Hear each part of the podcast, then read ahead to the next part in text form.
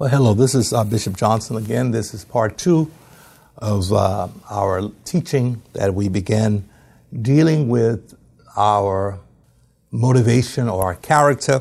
In the first message, I focused upon motivation, emphasizing that we be motivated by what motivated Jesus. And Jesus stated very clearly that he did not come to be served, but to serve and to give his life the ransom, a ransom for many. He's our model, he's our example. And, and if we're motivated uh, by what motivated Christ, then we're motivated and we seek leadership or we acquire leadership positions, not in order to gain power for ourselves, but in order to serve people, not for the sake of power, but for the sake of serving people. We aspire to leadership positions, not seeking honor for ourselves, but seeking honor for God. We said to you that you, your greatness or the greatness of every or any man should not be, and it's not measured in heaven by how many people serve you, how many people look up to you. It is measured by how many people you are willing to serve, how many people you're willing to sacrifice for. And so I challenge you in that last message and challenge myself to re examine our motives and our reason for wanting to be called an apostle or a bishop or for assuming those offices. Are we genuinely motivated by a servant spirit? Or are we motivated by the desire for honor, for recognition, for privilege? And if that is the case, then our motivation is wrong. And we need to go back to God and be honest with Him.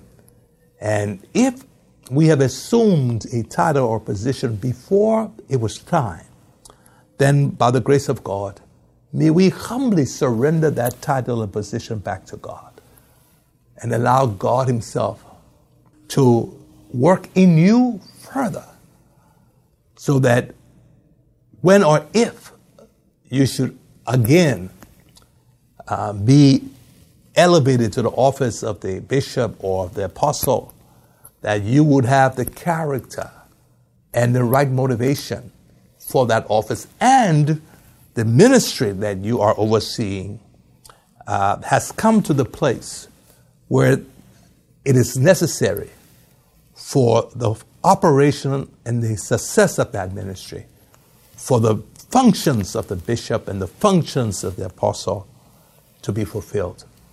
Don't just acquire titles. At a, uh, today you're a prophet, tomorrow you're an apostle, the next day you're a bishop uh, you know, archbishop, archapostle. Don't just acquire those positions because you desire honor. Um, the enemy will exploit that, and we end up really looking foolish to the, to the world.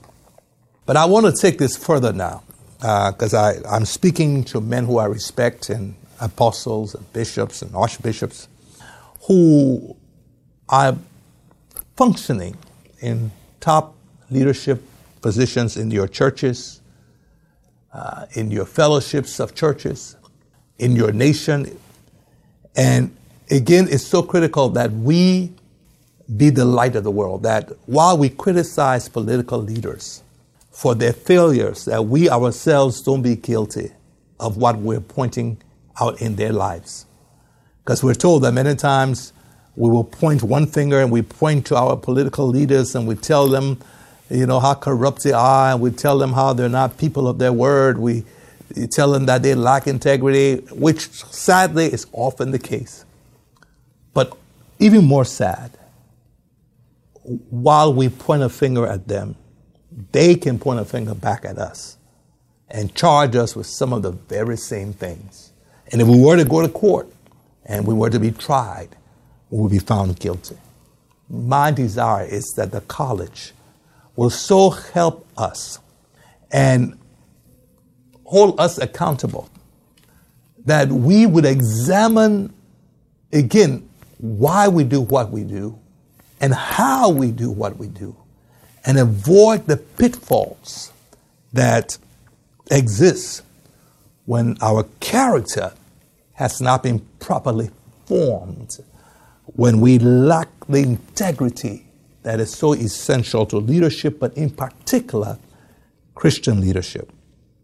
Hallelujah. And so the right character, that is what is lacking in, in, in, in many of our nations as far as our governments are concerned. And that unfortunately is also lacking in many of our churches among those of us who are the leaders within the church. Yet this is what God requires the right character. West Africa need leaders with the right character. The church needs leaders with the right character. God requires that if we are going to be leaders, we should have the right character. So here's the greatest need right now in the church. The greatest need in our nations is for servant leadership. Charles Swindoll, or Chuck Swindoll, as he's called sometimes, um, wrote something on leadership that just, I made a copy of this. It, it blesses my heart. I want to share this with you. He said, The foundation of ministry is character, not a professional skill. The foundation of ministry, the foundation, that which ministry is built on, is character, not professional skill. He says the nature of ministry is service, not being served. He said the motive for ministry is love, not money or power. He says the measure of ministry is sacrifice, not success. Wow. The measure of your ministry, the greatness of your ministry is sacrifice, not success. The authority of ministry is submission, not pulling rank. Do you know who I am?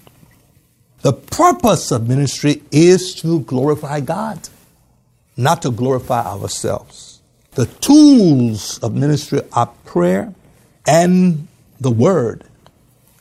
The privilege of ministry is growth.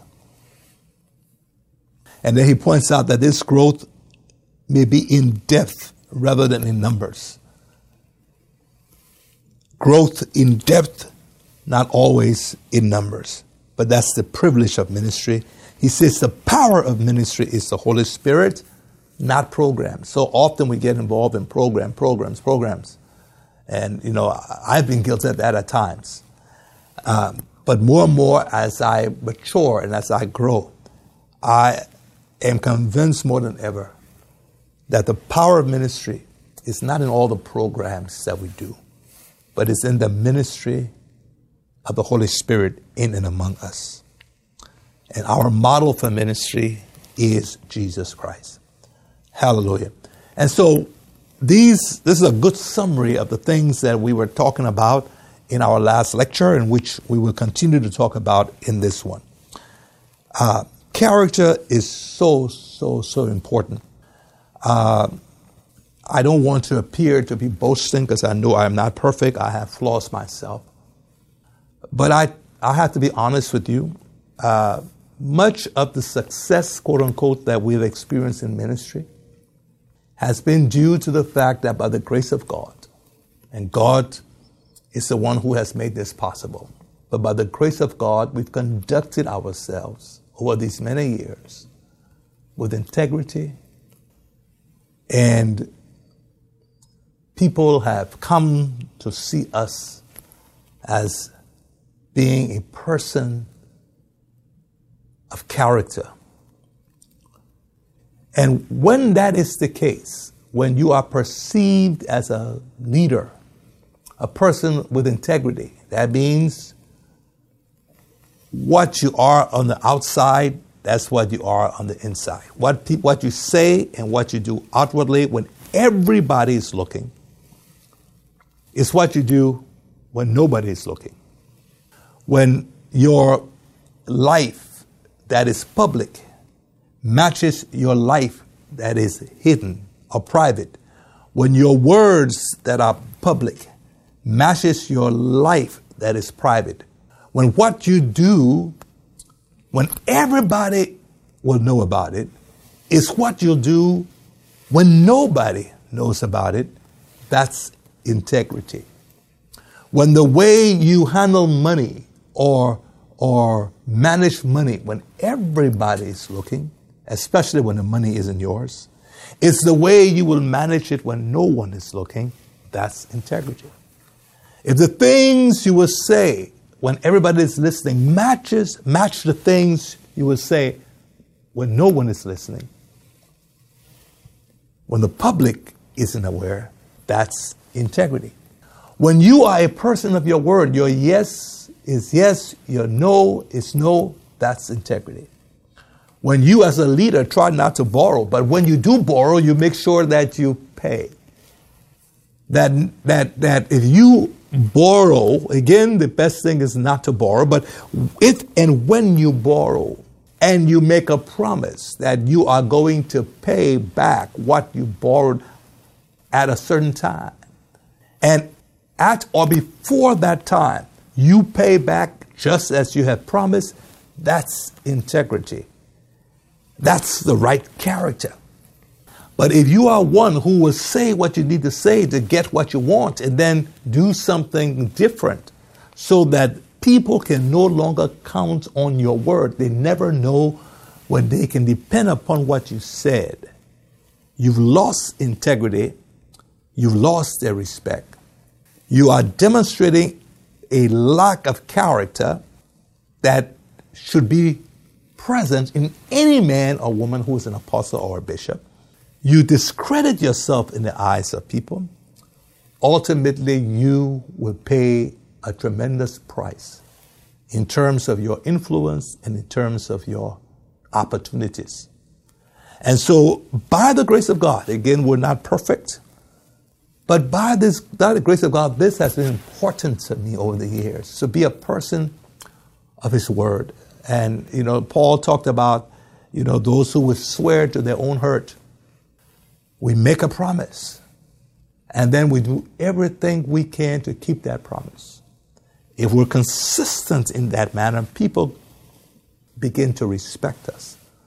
When they see how we conduct our affairs, not just financially, but our affairs and in terms of our relationships with the opposite sex, because these are areas that truly the enemy uses to destroy our character, or not just destroy it, but to, to really manifest and express our character flaws in a way that discredit us before the eyes of men and then cause us to lose our influence, the leadership influence which you have. But when we be mindful that character matters, and character is the foundation, as Chuck Swindoll said, of ministry, then in the way we handle money, in the way we relate to the opposite sex, we would always be mindful of conducting ourselves properly with great respect in a manner that would not dishonor Christ, dishonor the church, or dishonor us. When we carry ourselves in that way consistently. Again, by the grace of God, depending upon the Holy Spirit, but we choose to do this. We then develop a reputation. People begin to perceive us and see us in a manner that often will influence how they relate to us and the, the degree to which they are willing to follow us. And that can make the difference between success or failure in terms of ministry. I remember uh, this was many years ago. I got a call. I was in my office and I got a call from a lady uh, who I didn't really know, but I had met. Uh, she, my father had just died, and you know she showed up at our house, you know, helping. I thought she knew my mother. That's why she was there, but she was there expressing sympathy and all of this. And she, for me, she was just another person, you know, coming to identify with the family, wanting to be helpful. That was it. Well, sometime later, I don't remember how long after that, I got a call one day in my office. I picked up and she told me her name. And she wanted to know whether I liked her. And then she proceeded to tell me that she liked me. And of course, I don't play that. I, I, I said, no, no, no, no. I said, listen, I'm a man of God. I, I know you may be familiar with a lot of quote unquote men of God who, who do these kinds of things, but I'm not one of those. I'm a man of God. I'm married. I have a wife. I love my wife. I'm committed to my wife. So this is not anything I'm open to. She said, Well, your wife doesn't have to know. I said, I am a man of God. I'm married to my wife. Uh, and I, I, I, don't do this. And then I proceeded to advise her. I asked her what church she goes to. I encouraged her to go to her pastor and to get into the Word of God and to, uh, you know, grow spiritually. But I was not interested. Uh, I share that because too often the enemy is able to get pastors and ministers, apostles and bishops off track, derail the plan and purpose of God for their life. Because when they're interacting with, with people of the opposite sex, they forget the importance of integrity, they forget the importance of character, and they're too ready to compromise. I don't know where I would be today, but I doubt if I would be experiencing the level of fulfillment that I'm experiencing today if I had made it a practice in my life to give in to those kinds of temptations and pressures. More recently, another young, younger woman came to the church and she was serving as an usher. Always all well dressed as an usher. All I knew this was a young woman who wanted to serve the Lord and she was an usher. And we have two services at our church. And so I had preached the first service and I was on my way out to go to my office to wait for the second service. And I had to pass through the area where she was standing. And as I walked by, she looked at me and she said, I'd like to talk to you. I stepped aside thinking that this girl was going to share with me something that for which she wanted me to pray. And do you know what she said? She said to me, I came here for you. well, my answer to her was similar to my answer to the other lady. No, no, no, no. I'm a man of God. I don't do that. But obviously, this young lady has such little respect for pastors because, in her mind, pastors preach one thing and they live something else. They lack integrity. What they say outside for people to hear is different from what they do when no one is listening she must have been shocked that she has met a man of God, and she was a pretty girl who was not willing to yield to her offer. Uh, if I recall, it was maybe maybe two or three months later, I got a letter from her in which she apologized to me for what she did. Now I don't see her anymore in the church. I guess she stopped coming.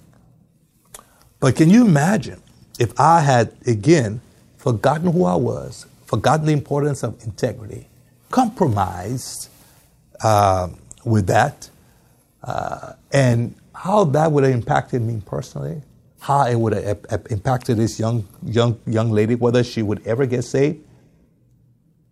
But I believe that because she met someone who must have been different from many other pastors and ministers that she had met, God was able to use that to speak to her in a way that I pray she has not yet come to Christ, will cause her to come to Christ. Integrity, character. We must be people of our word. If I make a promise to you, I must make sure, first of all, I don't promise you something that I'm not sure I can deliver. And when I make a promise, I must do everything within my power to fulfill that promise, even foregoing other things that I would like to do to make sure that what I said to you is what I do. This is critical. In the big things and the small things, we must be examples as apostles and prophets. Let me share something else with you. Again, I'm just giving you illustrations. Please don't don't take this as though I'm boasting because I'm not. And I'm sure many of you can share your own illustrations. And I, am not perfect, but I, I just want to share these things with you because I, I want to emphasize how critical that is. Because it impacts today when I speak with people, when I launch a particular vision many times it's because of who I am in their eyes and because they have judged me as a person of integrity, of uh, whose character as a leader is that of a servant. They are willing to respond in ways that they would not otherwise. And even people who are not necessarily part of our church, but who are watching from the outside. Because by the grace of God, we've, we've conducted ourselves in a way that even outsiders have grown to respect us because of character. We are able to influence them, and many times they want to be a part of what we're doing. Don't underestimate, as an apostle or bishop, the importance of integrity when it comes to your ministry and to your calling. Again, that's the foundation of your ministry. Jesus stressed that himself in his teaching. Remember when he spoke about the Pharisees and he called them whitewashed sepulchres, whitewashed graves. He said, You make their outside look so beautiful, so attractive. The words you speak, the garments you wear, all of the things that we put on in terms of our investments. You put a lot of effort into looking so good outside. And for people to be impressed by the way you look. He says, but on the inside, like a grave, you are full of, of, of, of death. On the inside, dead men's bones. On the inside, your character is rotten. There is a great disconnect between what you appear to be on the outside compared to what you are on the inside. Remember, we said that your character, your reputation is what people say of you, it's what you appear to be, but your character is who you really are. On the inside, when nobody's looking, you don't pay attention to that. You make all kinds of compromises. You're motivated for the wrong reasons. Uh, you're not a person of your word. You're fighting for power. And so Jesus said, No, no, don't do that. He said, Listen, Pharisees, listen, bishops, listen, apostles. I'm not having any problem. I don't have any problem with your vestments. I don't have any problem with you taking care of the outside and looking presentable and respectable. But what's most important is what on the inside. So he said, make the inside clean. Pay attention to your character. Are you a person of integrity? Are you a person of your word? Are you clean in the way you relate with money? Are you honest in the way you handle money? How are you in your relationships with the opposite sex? How are you when it comes to power? Are you a servant or are you seeking to lord it over people? He says, pay attention to the inside. And that's important. We can do a lot of things that impress others and impress the world and make us look like we are the number one thing, the greatest thing that ever showed up in our nation. But it's not what men see that ultimately matters. It is what God sees. You know, men look at the outward appearance, but God looks at the heart. Apostle, prophet, pay attention to what's on the inside of you. Be a man, be a person of your word. Let your yes be yes, let your no be no. Set boundaries in your relationship with the opposite sex. Be faithful to your wife. Be faithful to your family. Provide for your family as the Word of God says. These are the things that must form the foundation of your ministry. Don't focus first and foremost on how you look in the eyes of men and what they will say because you're trying to impress them outwardly while neglecting your character, who you are on the inside. You know, men may testify based upon what they see or what you let them see. But someone said your true character, what really matters, is what angels are saying about you in heaven, in the presence of God. What is the testimony that the angels can make concerning you? So critical. Again, another illustration of, of you know, how I've experienced this and how, how it's impacted me. I remember here in the States, they have a restaurant called IHOP. Uh, it's an International House of Pancakes. It's a breakfast place, but they have other kinds of foods. Anyway, I remember going in for breakfast and having food, and, and then I was leaving, and they have these, they have toothpicks. And of course, when you're leaving, when you pay, you can take toothpicks if you need it. Uh, but I remember on this particular occasion, instead of taking one or two, I took a bunch of toothpicks, more than I needed that day for sure. Uh, I don't know how many, but it wasn't one or two. It was, it was a, a lot more than that. And I took the toothpick and went to my car. And I tell you no lie, I felt so convicted by that. I had no peace because I felt in a sense that I stole, even though, you know, I mean, it was just two toothpicks. I could have simply excused it and said, no, no. I felt I took what I didn't have a right to. Just because they were given toothpicks free and I was free to have toothpicks didn't mean I needed to take as many as I took. I felt I had taken more than I had a right to. Lost my peace, had to repent before God and seek forgiveness.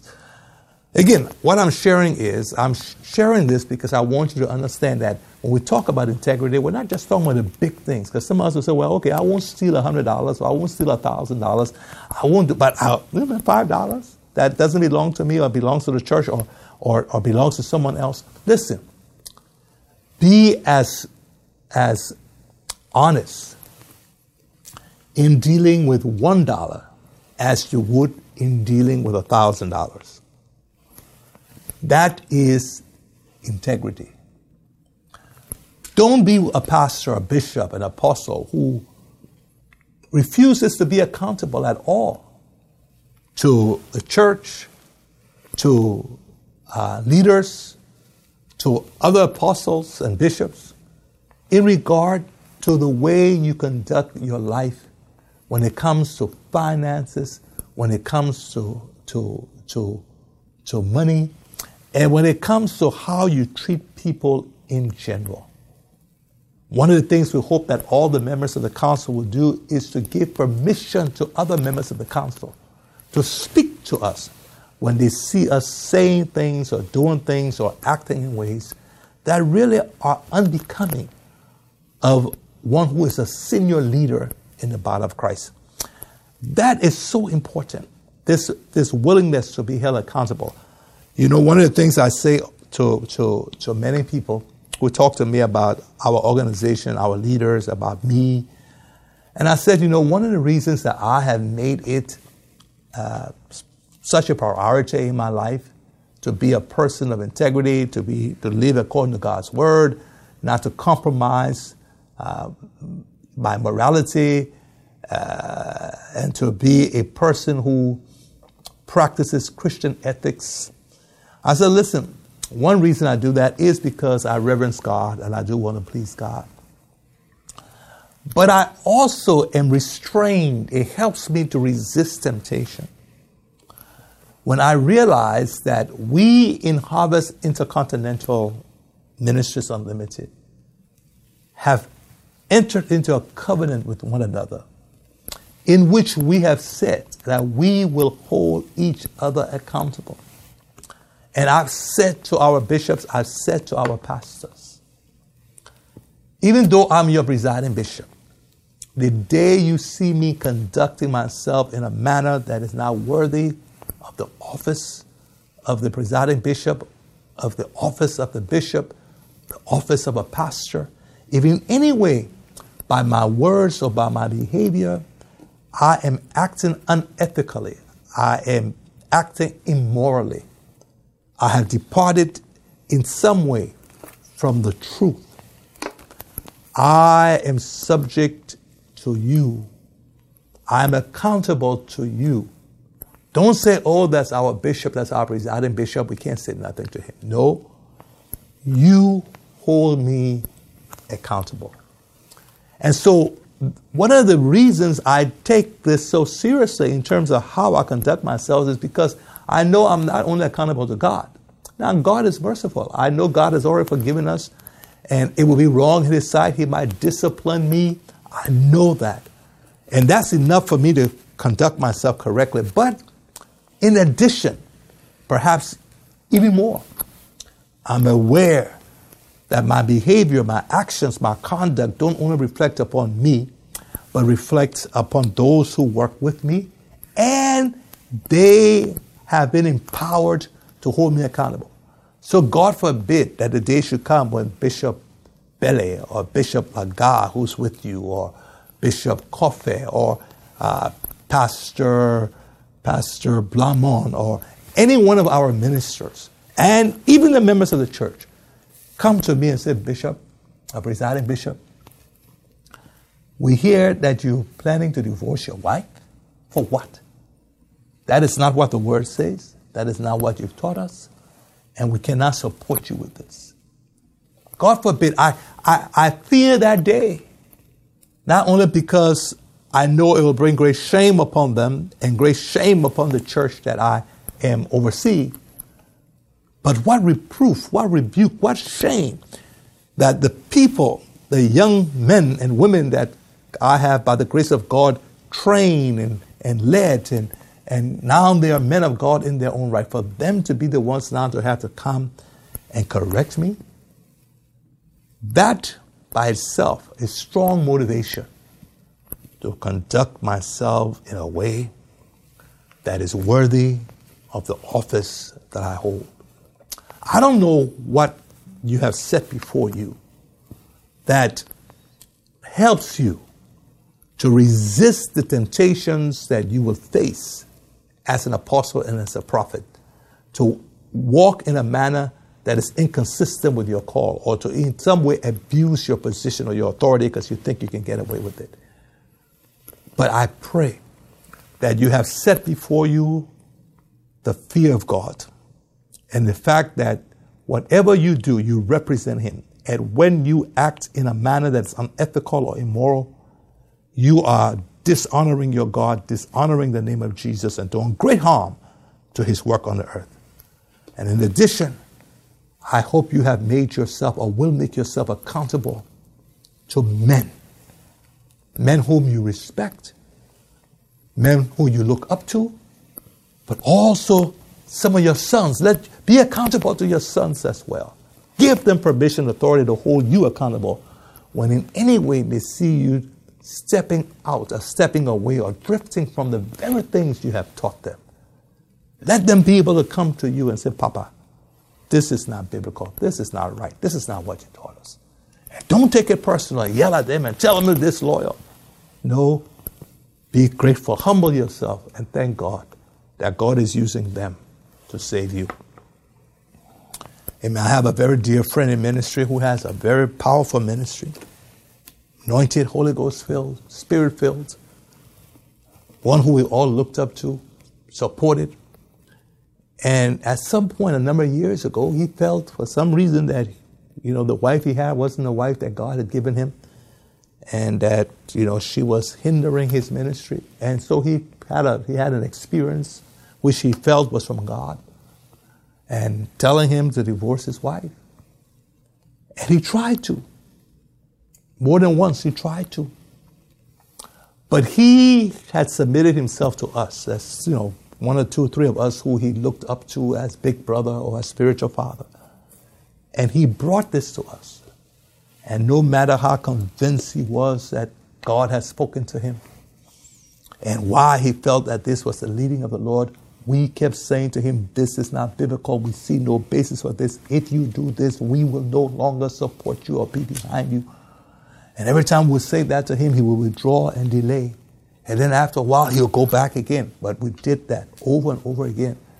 And finally, finally, he submitted to the reproof, to the correction that he was receiving from us, and abandoned this, this idea of divorcing his wife.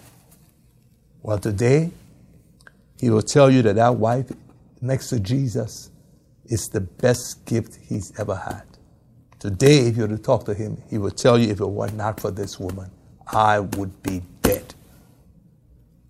Thank God, because he made himself accountable and was willing to submit to men to whom he looked as brothers, big brother, spiritual father. Our counsel protected him from making a grave error, which the enemy was pushing him to do, and which had he done, I agree, he would be dead today. Listen, when it comes to integrity, when it comes to integrity, when it comes to your character, when it comes to those standards that we're called to uphold as bishops and apostles in regard to our relationship with the opposite sex, in regard to our relationship with money, in regard to our relationship with power, the way we exercise power. Make and doctrine, make yourself accountable to certain people. Again, this is why the council exists. Make yourself accountable, and don't take it personal when members of the council approach you because they have observed or something has come to them that suggests that you are departing, you are compromising, you are not standing tall. You, have you've, you've, you've given the enemy access to your reputation, to your character, to your integrity. Be willing to listen, humble yourself, take the rebuke, take the correction, because that may very well save your physical life or your ministry. Uh, you know, I, I, use Jimmy Swaggart as an example because, I mean, everybody knows what happened to Jimmy Swaggart. Jimmy Swaggart was a man who, at the time uh, that the incident happened with the prostitute, was the he had the largest ministry in the world.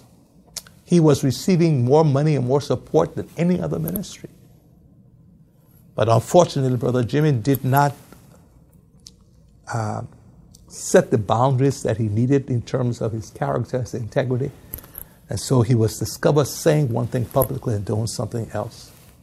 And then when it was discovered, he was not willing to be accountable. He was not willing to submit to the authorities that were there in the assemblies of God. And so as a result, the situation only got worse. And all of that influence that he had at that time was lost. By the grace of God, he's forgiven. God is merciful. He's still doing ministry. He's still having an impact. But nothing close to what he would have had if he had governed himself with integrity in all areas of his life. And if he had been willing to submit to others who spoke to him and confronted him and gave him godly counsel. As a member of this college. All of us have to be willing to submit ourselves to one another, to be held accountable to whatever the standards that we are going to agree to, both in terms of our behavior, in terms of our attitudes, in terms of our morality. We will only be protecting ourselves and treating with, with, with godly fear, with fear and trembling, this awesome responsibility that God has given to us. Understanding that while members of our churches can do certain things and, and they be sinful and they be wrong, the impact that their actions have upon the local church as a whole or upon the body of Christ in a particular nature or region or sometimes even the world doesn't come close to what happens when a bishop or an archbishop or an apostle or archapostle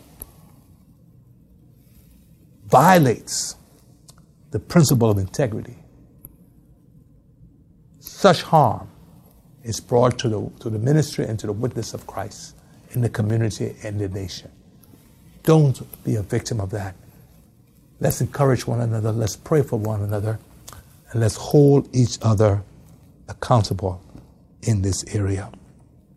You see, when your character falls short as a leader, when you compromise, when you lack integrity, you influence people in a way that is much more than when an ordinary person who is not occupying a leadership position such as ours violates biblical principle or principles of good character. Either as a result of your poor character. Men of good character will have will want to do nothing with you, so you will lose those men, lose those women altogether. Or some may remain under your influence, but become eye servants. They work with you only because they feel they need you. They work with you only because they have no other viable alternative yet. But behind your back, the thing they'll say about you and the way they think about you, and if they have an opportunity to do something different, they would do it. Uh, but there's a third impact that your behavior has on many. When your behavior is bad, there's some who will remain with you. And by remaining with you, under your influence, your corrupt character ends up corrupting theirs. And they take on your qualities. So what is now true and wrong in you multiplies. It becomes the seed that spreads this same type of behavior and flawed character to many others. And a little leaven then starts to leaven the whole lump. And the entire church and the entire body of Christ in a particular region can become corrupted because of your influence, which was wrong. Again, I don't want to be political, but let me use this example. Again, if, if you are a strong supporter, believer in President Donald Trump and his leadership, please don't take this personal. I'm just sharing my own experience and thoughts. President Trump, who the Republican Party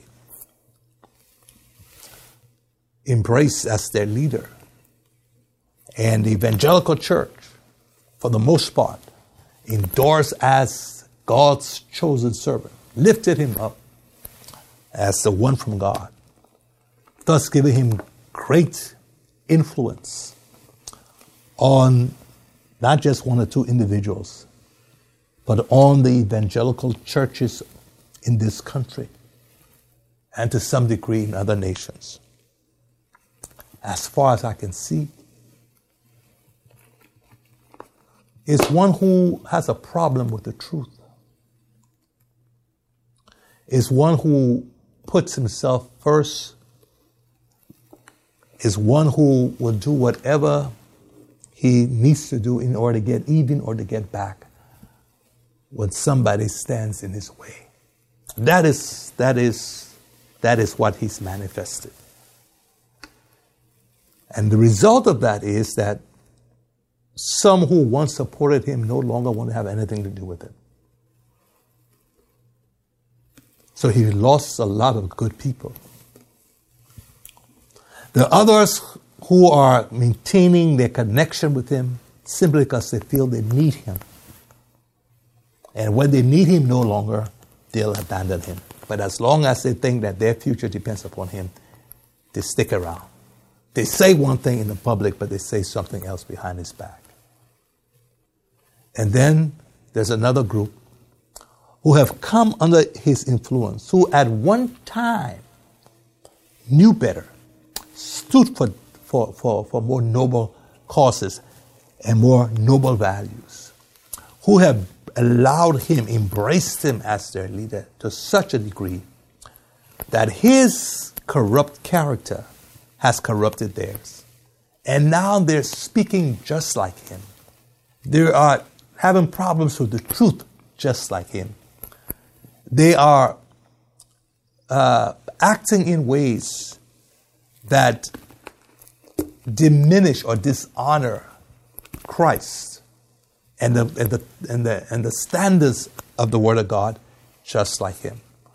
And so here's an example of a leader whose influence could have been positive. Obtain and raise up a bunch of other leaders who would have a major positive impact upon the nation and the nations since America influences the world. But unfortunately, because of a flawed character, a problem with the truth, a propensity, I say, to lie, uh, uh, uh, open admission that he will get even with you if you don't agree with him. That same character that we see demonstrated by this leader has now corrupted so many other Republican leaders. And now many of them sound just like him. Don't let that be true of you, Bishop, of you, Apostle. Let that those things be so of us who are members of the College of Charismatic, uh, Inter- Interdenominational College of Charismatic Bishops and Apostles. Let our character not be the seed that will multiply corrupt, immoral leaders who lack integrity. But let the character that we demonstrate, the character that we cultivate, be that of our Lord Jesus. And let all those who come under our influence and choose to be influenced by us become men and women, leaders who are committed to Christ, committed to the values of the kingdom, who will have a reputation both within and without as being men and women of the highest character, motivated by a servant's heart, desiring to be the instruments of God, to bless the church, to bless the nation, to bless the world. God bless you richly, and may He grant you and me the grace to be the kind of leader that Jesus exemplified for us, who thought He was God did not hold on to his, his, his position as God, but humbled himself and served. You know, Jesus is the perfect example for us to follow. But the scripture did give us some other examples, some bad, some good, to help us. Let me just quickly remind you of Samson. Samson had great ability, he had great talent, he had great skill. Yet he was defeated by Delilah. In the end, he became a prisoner. He was bound. He was beaten. And he eventually, not only did he become blind, but he lost his life. Not because he wasn't strong, not because he didn't have ability, but it was a gap in his character that led to his defeat. David, again, very gifted, very skilled, it wasn't a lack of ability and skill that got David into trouble. It was a gap in his character. The scripture says when kings went to war, David should have been on the war front. He stayed home. And then you know what happened with Bathsheba. The first look was an accident. The second look wasn't. He knew exactly what he was doing. And as a result a gap in David's character, so many bad things happened that could have been avoided. Urias was murdered. David's son, Bathsheba, first son, died. Loss of life, adultery, murder, all as a result of a gap in David's character. Those are examples that are placed there for us to avoid. But then there's some other examples, not perfect like Jesus, but they're there for us to be inspired by. Joseph. Oh, yeah, he lost his coat of many colors, but he held on to his godly character.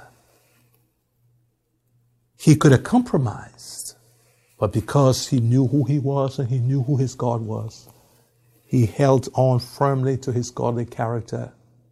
And though it cost him much, in the end, God rewarded him for his commitment to him and for his refusal to compromise for the sake of earthly pleasure.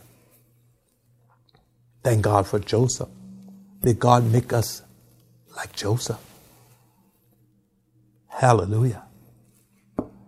In the mighty name of Jesus. Daniel comes to mind. Shadrach, Meshach, and Abednego. There were so many young men who have brought, who have been brought into Babylon. We don't hear anything about them. Because when they got into Babylon, they became like the Babylonians. They pursued pleasure, they pursued power, they pursued uh, position. Uh, but David, not David, Daniel, Shadrach, Meshach, and Abednego, facing the same pressure, made a commitment that they would be true to God, that they would not compromise their faith or their convictions, that they would hold on to their godly character no matter what it costs. They will be men of integrity. Daniel refused to bow down and to, to, to stop praying to his God. They threw him in the lion's den. God chose to deliver him. And Daniel became prime minister. Shadrach, Meshach, and Abednego said to the king, Our God is able to deliver us, but even if he does not deliver us, we've made up our mind. We are people of conviction. We're not going to compromise our character. We're not going to compromise our convictions for the sake of earthly power or even to save our lives. And you know the story. In the midst of the fiery furnace, Jesus showed up and identified with them, affirmed them, fellowship with them, kept them, and supernaturally delivered them. But they were prepared to die rather than to compromise their convictions and bring dishonor to their God. When it comes to your character, when it comes to your integrity, do not bring dishonor to our God.